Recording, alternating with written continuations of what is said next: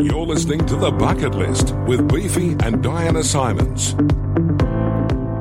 Good morning, Melbourne. You know, it's really weird, Beefy. You sounded. My voice sounding a bit deep. Oh, oh my word. Like I'm on steroids or something. Confuse me then. Tell you what. Thought, who's this bloke in the other, other side of the studio? What's going on there? Deep voice is one of the side effects that a lot of the East German athletes actually Oh, yeah. got when they were doping back in the, I think it was the 70s and the 80s. Yep. Deep voice. There's some pretty nasty effects there as well. I mean, there was one particular shot putter, a lady called Hannah Krieger. Hmm. She took a huge amount of anabolic steroids since she was really young, and her body just took on the shape of a male. So uh, I think when she grew up, she ended up having a sex change operation because essentially she looked like She'd a already- bloke. Well, she hadn't. I mean, she'd go out, she'd wear a dress. People thought she was a transvestite. They thought she was a bloke anyway. Well, we all remember the Chinese swimmers that kind of turned up in Sydney. Just the horrendous, huge triangular shape with massive shoulders. And uh, yeah, they got away with it too, Di. Generally, Asians have a very petite, Yeah. small, Oh, yeah. you know, very tiny bodies. They kind of turned up and went away again after that. Not it was good. horrendous. The systematic doping, I mean, obviously we talked to Lisa Curry last week about this whole program and it's it's still yet to be officially endorsed by the IOC as, yeah, there's a problem. They Yeah. just sweep it under the carpet. We're going to speak to a guy called Alistair Birch this morning. He's a reporter and he's actually had a lot of contact with what's actually called failed East German athletes who are on the doping program. That basically means they didn't win any medals, but they, they got all the hor- horrendous side effects from the treatment, which is Yeah. pretty awful. So they were in the program, but uh, didn't get the rewards. In fact, got far from the rewards. In fact, they got a whole host of side effects. It's horrible, but he's he's met a lot of them in person, so he'll tell Oh, us what, what it was actually like. It's been interesting in the world of tennis this week. uh, we've got the French Open. I love this one. Federer's doing really well. His, his celebrity, however, does not save him from the fashion police. Federer's favourite colour on, on court at the moment is actually a pale brown. Pale brown. He's been described as a stylish turd. Oh, really? And his outfit is being compared to that of a US delivery company, UPS. He says he was trying to go back to a time in the 1970s. I wonder what Nick Kyrgios might have worn to the French Open. well, that's if he turned up. He cited that he was ill. He put a video on Instagram saying that he hated Roland Garros and he hated the French Open. He's practicing with Andy Murray at Wimbledon. French Open was a couple of days later. Pulled out with illness. But the new rules of tennis, if you're going to pull out of a tournament, if you still want to get paid, you actually have to turn up to the tournament and withdraw. Nick didn't even bother. How much would he have got $40,000 for getting out of bed? for just turning up, going to Roland Garros, pulling out the tournament. He would have got 40,000. Didn't even bother. You know, if he's sick, couldn't he get his mum to turn up? Write a note. That's what my mum would do. Yeah, so he didn't even bother. But Bernie Tomic probably should have done the same because he might as well have not turned up. The effort he put in in the first round. What did he do exactly on the Well, court? He lost the first set in 21 minutes. That's Yeah. pretty damn quick. He was walking past serves. So the guy was serving. He wasn't even playing a shot. He was just walking off. Why would he do that? Oh, it's Bernie. So he got paid $75,000 Di for basically tanking in the first round. He got a bit more for actually getting dressed in the morning and uh, putting on some shoes. So all you have to do is get out of bed and you get forty thousand dollars. That's even more than that supermodel Linda Evangelista who said, "I won't get out of bed for less than thousand dollars a day." 10000 Oh, Oh, ten thousand. 10,000, yeah, that's right. How much would you get out of bed for? Way I'm going in a minute. Oh, It's a tenner. Don't talk ten thousand, ten dollars. Yeah, yeah. All right. Bernie got asked in the press conference afterwards whether um, he thought he tried in the first round, and he said, mm, mm, yeah, pretty sure I did. Why would you do that? It's an enigma, It's an enigma. It's a weird thing to do. Yeah. Hey, if you'd like to uh, give us a call this morning, maybe weigh in on the doping scandal, we will be talking a bit about that. Or if you've got any views on the Twat Twins, Who's the Twat Twins? Kyrgios and Tomic. Did you coin that or did you read no, we've it? coined that a long time. Just the way they behave is Twat ridiculous. Twins. The Twat Twins. You're listening to The Bucket List. Good morning. We're chatting with Alistair Birch. He's joining us this morning. Hello, Alistair. How are you? Good morning. Great. You actually spent quite a bit of time overseas and you came across quite a few former East German athletes who'd actually taken part in the doping program. How did you actually come across them? I was working in the 90s in former East Berlin, in newly reunified Berlin, I should say, in Germany. And it was a real melting pot. It was a mix of civil servants from West Germany, a lot of people from the East being shown new ways of doing things and kind of building a new government together and sorting out all the mess that had been left behind when the communist regime collapsed and West Germany essentially took over the territory of former East Berlin and former East Germany. Wow, amazing. A couple of the colleagues I was working with, they were in their 30s, but in their 20s they'd been elite sports people, elite Yeah. sportswomen within the East German program. And they told me some shocking stories about how they'd been fed tablets, being given injections by their sports doctors. I mean, doctors are people you normally trust, and they weren't told at all what was in these injections. They were often told they were just vitamins. They were the most strongest form of steroids, and they were doped up to the hilt without their consent. They were suffering now 10 years later real health issues. They were having all sorts of side effects. That friends of theirs had had kids that were disabled. It really got bad, and the doctors who were in charge of that regime have since been prosecuted and not sent to jail, strangely, fined, which mm. seems a bit bizarre. A lot of judicial work has gone into prosecuting the people behind all this dope. Did the athletes that you saw, did they look different? Some of the women, for instance, or the men, did they look more like the opposite sex to you? There's a natural variant in people anyway. The one woman I, I worked with, perhaps her voice was slightly deeper than average, but I wouldn't say that was something that would stand out. We never went down to the nitty gritty about what specific her health problems were, but it was in the newspapers of quite a few former athletes who were not doing very well. It's amazing what you say, Alistair. When you mention that the doctors, you know, were prosecuted but only fined, we see the uh, the Russian doctor employed by the government to make sure they brought back gold medals, and it's quite an amazing eye opener about the world of doping and systematic doping. It's the same system. Strangely enough, a lot of the doctors from East Germany ended up fleeing to Austria, where they carried on working. Wow. Um, hopefully not in the doping scene, but they are uh, active still today in the performance sports area. And a lot of compromises had to be made when East Germany was wound up. Some people got away with doping, some people were sent to jails. We sh- should just be grateful that this level of organized doping in, in East Germany is over and keep our eyes out for it happening in other countries. We talked to uh, Lisa Curry last week. Uh, she's obviously gone to the IOC, and they're literally doing bugger all about it, and they won't take action. I would be very surprised if they change anything. If you start maybe enforcing the rules retrospectively, who knows what's going to come out of this? A lot of the people who were involved at the time have retired, are no longer in positions of authority. The records back then, before the age of computers and so on, probably all on paper, probably don't exist anymore. It would be very difficult to uh, unpick this. I think anyone who earned a gold medal, and I use that word advisedly, under the doping scheme, certainly already has an asterisk next to their name. Yeah. These gold medals are not worth as much as modern day athletes. I think that's as far as we can go so far after the event. Yeah, I think it's just too hard.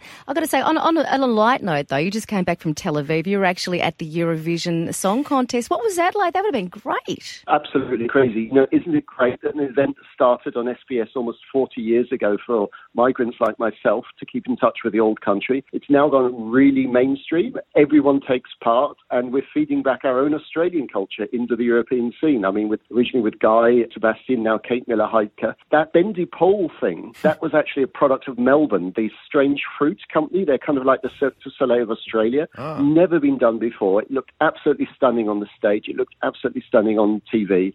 And coming in the top 10 really is a great result for us this year. We've punched above our weight in the five years we've been competing. Dami came, I think, second. We came top 10 this year. I would suspect maybe within a decade it'll be Australia's chance to, to host Eurovision Ah. somewhere in Europe. Let's just hope. Thank you so much for having a chat with us this morning. We're talking about Eurovision and the systematic doping in East Germany. Alistair Birch on the bucket list. Jason Lambert. He is Australia's number one ranked pinball player and he's off to the World Championships in Italy next month. Welcome, Jason, to the bucket list. Yes, good morning, guys. Thanks for having me. How did you actually get into playing pinball? To be honest, the earliest memory I have from when I was about four or five years old, mum and dad would go uh, bowl their weekly league at the bowling centre. We'd try and sneak off every now and again and go and watch the video games being played. And pinball always caught my eye and to sort of wait around and, and hope that, that the adults that were playing the games would give us a free game or something like that. That's certainly the earliest memory of it. Everyone loves playing pinball. They all got their favourite machines. Terminator, uh, Kiss is a big favourite one. Uh, Playboy? Playboy. What about, what about yourself? I can actually tell you from experience. I did go to the Australian Championships that were on a, in Melbourne a couple of years ago, and they had just imported two brand new Game of Thrones machines to play the championships on. So, have you got a favourite machine? I'd have to say, hands down, my favourite is actually probably the Guns N' Roses machine from the mid 90s. Love playing the game with the, the Guns N' Roses tunes playing in the background, and uh, relatively easy uh, theme to play as well. Something a little bit more recent, I guess, would probably be the Star Trek machine. Pretty easy game rules on it as well. What makes a good pinball player? It's just basically learning the games, correct strategies, proper techniques. Got to uh, manoeuvre the ball to get the best out of it, really. But Jason, I played recently pinball. Um, what can you do though if the ball is literally coming straight through the centre out the other side? How do you move it? I mean, if the flippers can't actually get to the ball. Uh, Not that I recommend doing this or anything like that, but it can also slide the machine just a fraction, just to alter the trajectory of the ball, I guess. That'll certainly help it. Uh, you're also running the risk of tilting and losing the ball anyways. You've been the, the pinball wizard for the last six years, a professional pinball player. So I definitely play in at least one competition a week. I mean, in competitions, that can sound pretty serious, but for the most part, it's all pretty fun, very, very social. How many hours a day do you need to practice? I can spend sometimes six or seven hours in a row just uh, playing games. If I if I could play them all day, every day, I probably would, to be honest. You're off to Italy for the World Championships next week. How many days is the pinball competition over? Three days. And what's the prize? Uh, the winner picks up huge trophy, thousand dollars US, and a brand new pinball machine as well. Very nice. If you guys are the best in the world, these games could go on for hours. You're really going to get that value for a dollar. Very true, and the expensive dollar going to Italy, of course. Usually in a big competition such as this, they actually do set up the machines a little bit harder. Tilt is usually set a little bit more sensitive. They're also manipulated a little, a little bit more, so it's harder to keep the ball in play. So it does keep the gameplay down just a fraction, but having eight rounds over basically one and a half days allow plenty of time for that. There was a resurgence, though. It has become popular again. What do you attribute that to? There was a nationwide competition which coincided with the release of the ACDC pinball machine back in 2012. The idea was that you're able to go into your local arcade, usually a Timezone because Timezone sponsored the event, go in, post a high score on the ACDC machine. All the top qualifiers in all the different stores in your state went towards a state final. The winners of the state final then went on to the national final, which was held in Sydney. The winner of the national final won an ACDC pinball machines. Sort of branched out from there. What countries is it the most popular in? US currently has the most number of ranked players in the world at about 23,000, I think. Second is Canada with about 3,500, and then we're followed close behind with about 2,500 ranked players. Have you ever been to the Budapest Pinball Museum, which has hundreds of pinball machines? No, no, I certainly heard about it though, and uh, definitely would be something that I wouldn't mind getting to. But actually, Italy's my first long distance trip, actually. We're excited, Jason, and we wish you the best of luck. Jason Lambert, he is the Australian number one ranked pinball player. He's off to Italy to compete for Australia in the World Championships next weekend. Jason, we look forward to talking to you when you're back, hopefully with that World Championship trophy.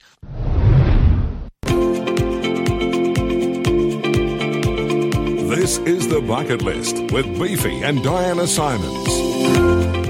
And this morning we are chatting to Guy Micklethwaite. Guy, we got you watching the um, the Europa League final from uh, Azerbaijan. You know, it's on the bucket list of many soccer fans to go and see their team play in a European final. But with it being in Baku, Azerbaijan, it's right over by the Caspian Sea. It's 8,000 kilometre round trip from London. And there's only one direct flight. So that filled up pretty quickly. They were going for £800 a ticket. The fans had to fly to Istanbul, then change to get to Georgia, get a bus to Tbilisi, like a 13 hour train down to Baku. the clubs returned like half their allocated tickets because the fans just couldn't get there. Quite a sad sight, actually, seeing uh, quite a lot of empty seats at the stadium for a, a showpiece final like the Europa League. Yeah, and there's a bit of controversy actually because the stadium just opened up the doors 30 minutes into the game just to let anybody get in. Oh, so wow. loads of kids piled in, and lots of locals and adults came in and started to try and fill up the stadium. They positioned the uh, the cameras so high up in the in the ground so that they were look, looking down so that they didn't see all the empty seats. So they were hiding most of the empty seats. Oh, wow. And then the other controversy with this venue, of course, is that Armenians are not allowed to go in to Azerbaijan because Yeah. they, they have some kind of dispute. And one of the Arsenal players is Armenian. Yes, he was, And they yeah. said that, you know, Mkhitaryan, they said they'd give him a visa and they'd make an exception he could come in, but then he got lots of death threats, so he just decided not to go. Yeah, crazy. When politics gets in the way of sport, hey, Guy? Yeah, and then then the game, we get to the match, and I think actually both the teams boycotted the game because in that first half, neither of them wanted to play. I did see online that they, they were calling it Chelsea's first pre-season friendly. Second half, Chelsea stepped it up and, and scored four goals and won 4 1, and it actually became it was quite a good game in the second half, but the first half was very uninspiring. Not sure whether UEFA will try and bring these Europa League finals to these off the beaten track places. I think they need the better publicity as much as anyone right now. Well, yeah, I mean, the Champions League game tonight is, going to be in Madrid, which is a lot easier for fans to get to. Even from Australia, I've got plenty of mates who, as soon as they heard, they bought tickets to Madrid and they've flown over there without tickets. They're trying to get into the game. And I've got friends scrambling around for tickets. It's quite interesting, actually, where they've got them from. There's, one guy, he got a ticket because one of our, our friends here is quite wealthy and he owns a soccer club in Ireland. And all the owners of soccer clubs get, get given a ticket. So he got his ticket off him. Um, I've got other friends that got tickets through Foxtel here in Australia. Executives there, they get tickets. And he got one from there. It's going to be uh, an interesting game tonight. They reckon there's about 160,000 Brits in Madrid right now. You can imagine the atmosphere in Madrid. It's uh, turning it's turning red and white. Yeah, I'll be looking forward to watching the game uh, in the early hours of the morning tomorrow. You're off to Italy fairly soon. Yep, I'm planning to go off to Italy to uh, to go and play in an over 50 soccer tournament there. That Yeah. should be fun. Look forward to talking to you, Guy, when you come back from Italy. We want to hear all the dirty stories of this Masters tournament. It's great. Saloon. Thanks for having me on. Guy Micklethwaite on the bucket list. And this morning we're chatting to Tom Reynolds from Cycling Australia. We're going to talk about BMX. The fun thing about BMX is the vision we all have is it's one of the first bikes that most people learn to ride on. And then the next thing you do is you get out a plank of wood and a brick and you do a jump and then you crash and someone yells out, someone get mum. And that's how it goes from there. Freestyle BMX has come in as an Olympic sport. It'll be the first time. Tokyo next year. 2018 was the first time we saw a world title with the rainbow bands and that was won by an Australian Logan Martin. We've got Brandon Loupos and Logan Martin who are in the top three in the world go to the Olympics in freestyle BMX. And I think it'll be, I think they'll become super famous and the sport will really get a shot in the arm. It is nothing but action. It's fantastic. It's short, the time of their competition. They've got a big park with lots of jumps and you're going to see some amazing performances. Now, Logan, he is one of the favourites going into Tokyo. He has just spent a lot of money upgrading his backyard. Yeah, his local BMX freestyle area has closed. So he's pretty famous. He's got a couple of million followers on social media. Well, and he had enough money to park in the backyard that he thinks replicates what we think will be the Tokyo course. He's got an amazing facility. He's inviting some mates along. And I think Australia will probably get two spots at the Olympics. Most countries will get one. But because of their high overall ranking, we'll see both of them in there with a genuine silver and gold opportunity. That's Tom Reynolds from Cycling Australia on the bucket list.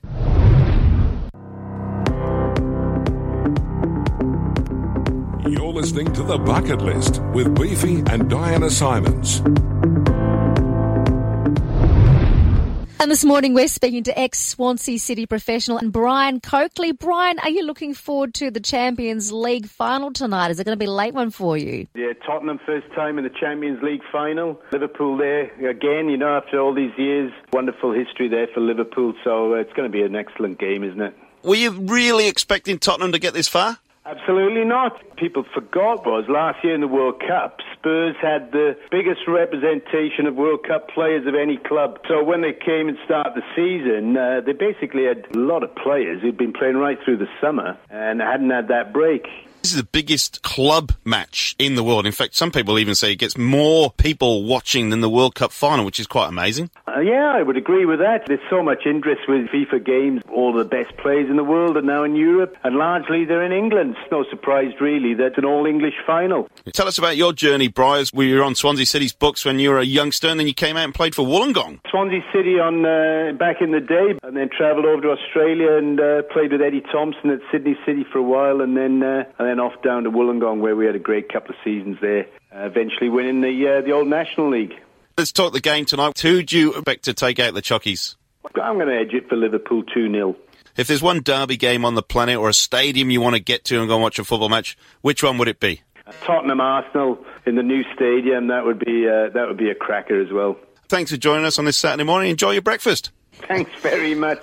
Yeah, he does speak a bit beef, doesn't he? Brian Coakley, the ex Swansea professional player and huge Tottenham fan on the bucket list. I've been touched this week by tragedy. They've discovered the body of a young woman called Courtney Herron. Yeah. Courtney was actually my stepdaughter. Oh. So um, There was a vigil in Royal Park last night, which uh, I attended, obviously. Really, really well supported. Just amazing to see so many people out there supporting. My marriage with the mother of Courtney broke down a while ago, but no matter what status our relationship is in, you wouldn't wish this on anyone. It's a really hard thing to go through. Do you know what Courtney's state of mind was like or what led her to this? No, I don't think anyone really does. She was a troubled child. It was reported that Courtney's been kind of living on the streets, probably on and off for the last two or three years. Crazy. Was her mother not able to help her? No, she tried. She definitely tried, time and time again, and chased her and uh, tried to give her that support. My heart goes out to the Herron family, Maxie, Christopher, and my daughter Sean. They must be going through absolute hell this week. I'm so sorry to hear that. It's all right. Just like to thank everybody for listening to the bucket list this weekend, Sorry to end on a good note. On a bad note, sorry. and we'll definitely catch you next week. Does your sporting club or community group need help with fundraising? My Club Shop is your essential fundraising partner. This free service is simple to use and can provide a 12 month a year revenue stream. With support from great companies like Samsung and TCL and new features being added daily, this revolutionary platform is a complete game changer. Did we mention it's all free? All you have to do is log on to myclubshop.com.au to register your interest and one of our friendly team will get in touch straight away. That's myclubshop.com.au. It's SEN Plus this morning. We are speaking to Daniel Ciccone from Sportsnet Holidays, and we have the Isle of Man on at the moment. Tell me, where is the Isle of Man? in between Northern Ireland, Ireland, Scotland, the United Kingdom, and Wales in the Irish Sea. Now, I believe more people actually attend the event than actually live on the island. Is that correct? Goes to show just how popular uh, the event is. 80,000 people live on the Isle of Man. We expect that to double during any race week where the, the TT is on. So 160,000 people during the event. Unbelievable. Isle of Man itself, there's not much accommodation on the island, and the, basically the whole island shuts down for this event. You have got the best accommodation money can buy, and actually money can't buy it. You have to have special access like you guys have got. Accommodation is really difficult on the island. We actually have contracted the biggest hotel on the island, 133 rooms, the Palace Hotel and Casino. It's right in the heart of Douglas, being the main part of the Isle of Man. It gives us a great opportunity to offer some great packages and some great things to our clients so they don't miss out. Tell us about some of the actual, the super special things that you guys put on. When, our clients arrive, we do a lap of the TT course with a TT legend and current rider in a coach. So they get some incredible insights from a rider's perspective. That night, just before race day one, we give them access to an official VIP suite. They get access to the suite, to a VIP grandstand, the start line, and it's for the last practice that evening. There's buffet dinner and drinks included, and it's an opportunity to meet some special guests, mingle with fellow tour participants right at the start of the tour. The next night, we do a TT Riders panel dinner. One of the best things we do over the weekend, over the course of the week. It's hosted by two time TT winner and event ambassador Cam Donald, absolute legend of the sport. There's a panel of past and, and present riders. It's the who's who of road racing, guys like John McGuinness, Ian Hutchinson, Bruce Anstey, Australian Davo Johnson, and more. It's an opportunity to ask some questions, get autographs and photos, and, and dinner and drinks are included. The next one's the kicker. This is the biggest one. We offer our clients that buy one of our escorted tour packages access to hospitality at the world famous Creg-ny-Baa Pub. So it's, it's one of the most special and exclusive experiences we do across all our product, not just the Isle of Man. Probably the best vantage point on the circuit. It has an amazing balcony with amazing views, full day hospitality. Only 80 people over the four days get to experience it, and Sportsnet has it for two days exclusively for our guests. An absolute winner. People talk about that for the rest of their lives. We do a farewell drinks at the end. We shout our clients a few drinks. We invite a few riders along, amongst other things. When it comes to the riders' careers, how long do they generally go for? Because this is a very dangerous race on the Isle of Man TT. Certainly is. Riders like John McGuinness, he's the Tiger Woods of, of road racing. He's been competing for more than 20 years. He has won numerous times on the road racing circuit, especially at the Isle of Man TT. Some riders, they quit after only a year or two simply to say that they've, they've competed uh, in the event and survived, where other riders, their careers are cut short, whether it's by injury or potentially something worse. Certainly quite a dangerous event. Unfortunately, over the last four or five years, three to four riders have actually passed away doing this event of late. The one unbelievable thing about the Isle of Man TT Di is you literally stand on the side of the track, millimeters away from these bikes, doing 250 to 300 kilometers an hour. That's how close you get. It's incredible. Daniel, if you do want to book for the following Isle of Man TT, what are the dates? Next year, we are already on sale for next year, believe it or not. Starts a week later in 2020. So race day one will be on the 6th of June, race day two the 8th of June, race day three the 10th of June, and race day four the 12th of June. Just for everyone's reference, the reason why they leave a gap in between is because at times the weather on the Isle of Man can be a bit inclement, a bit unpredictable. The race organisers need the flexibility if they have to cancel a race that they can just reschedule it for the next day. We've actually got about 400 people over there today at the moment. We've got five Sportsnet staff.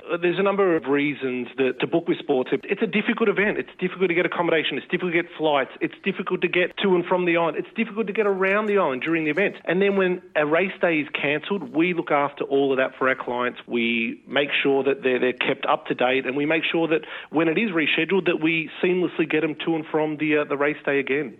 And that's why you should book with Sportsnet Holidays. They look after you. They put on all the best things that money can buy. You will get a never to be repeated experience, apart from the next time you go with Sportsnet Holidays. If you want to book for the Isle of Man TT for 2020, you need to ring Daniel Ciccone. He's on 1300 888 858. Give him a bell, 1300 888 858. Or sportsnetholidays.com. That's sportsnetholidays.com.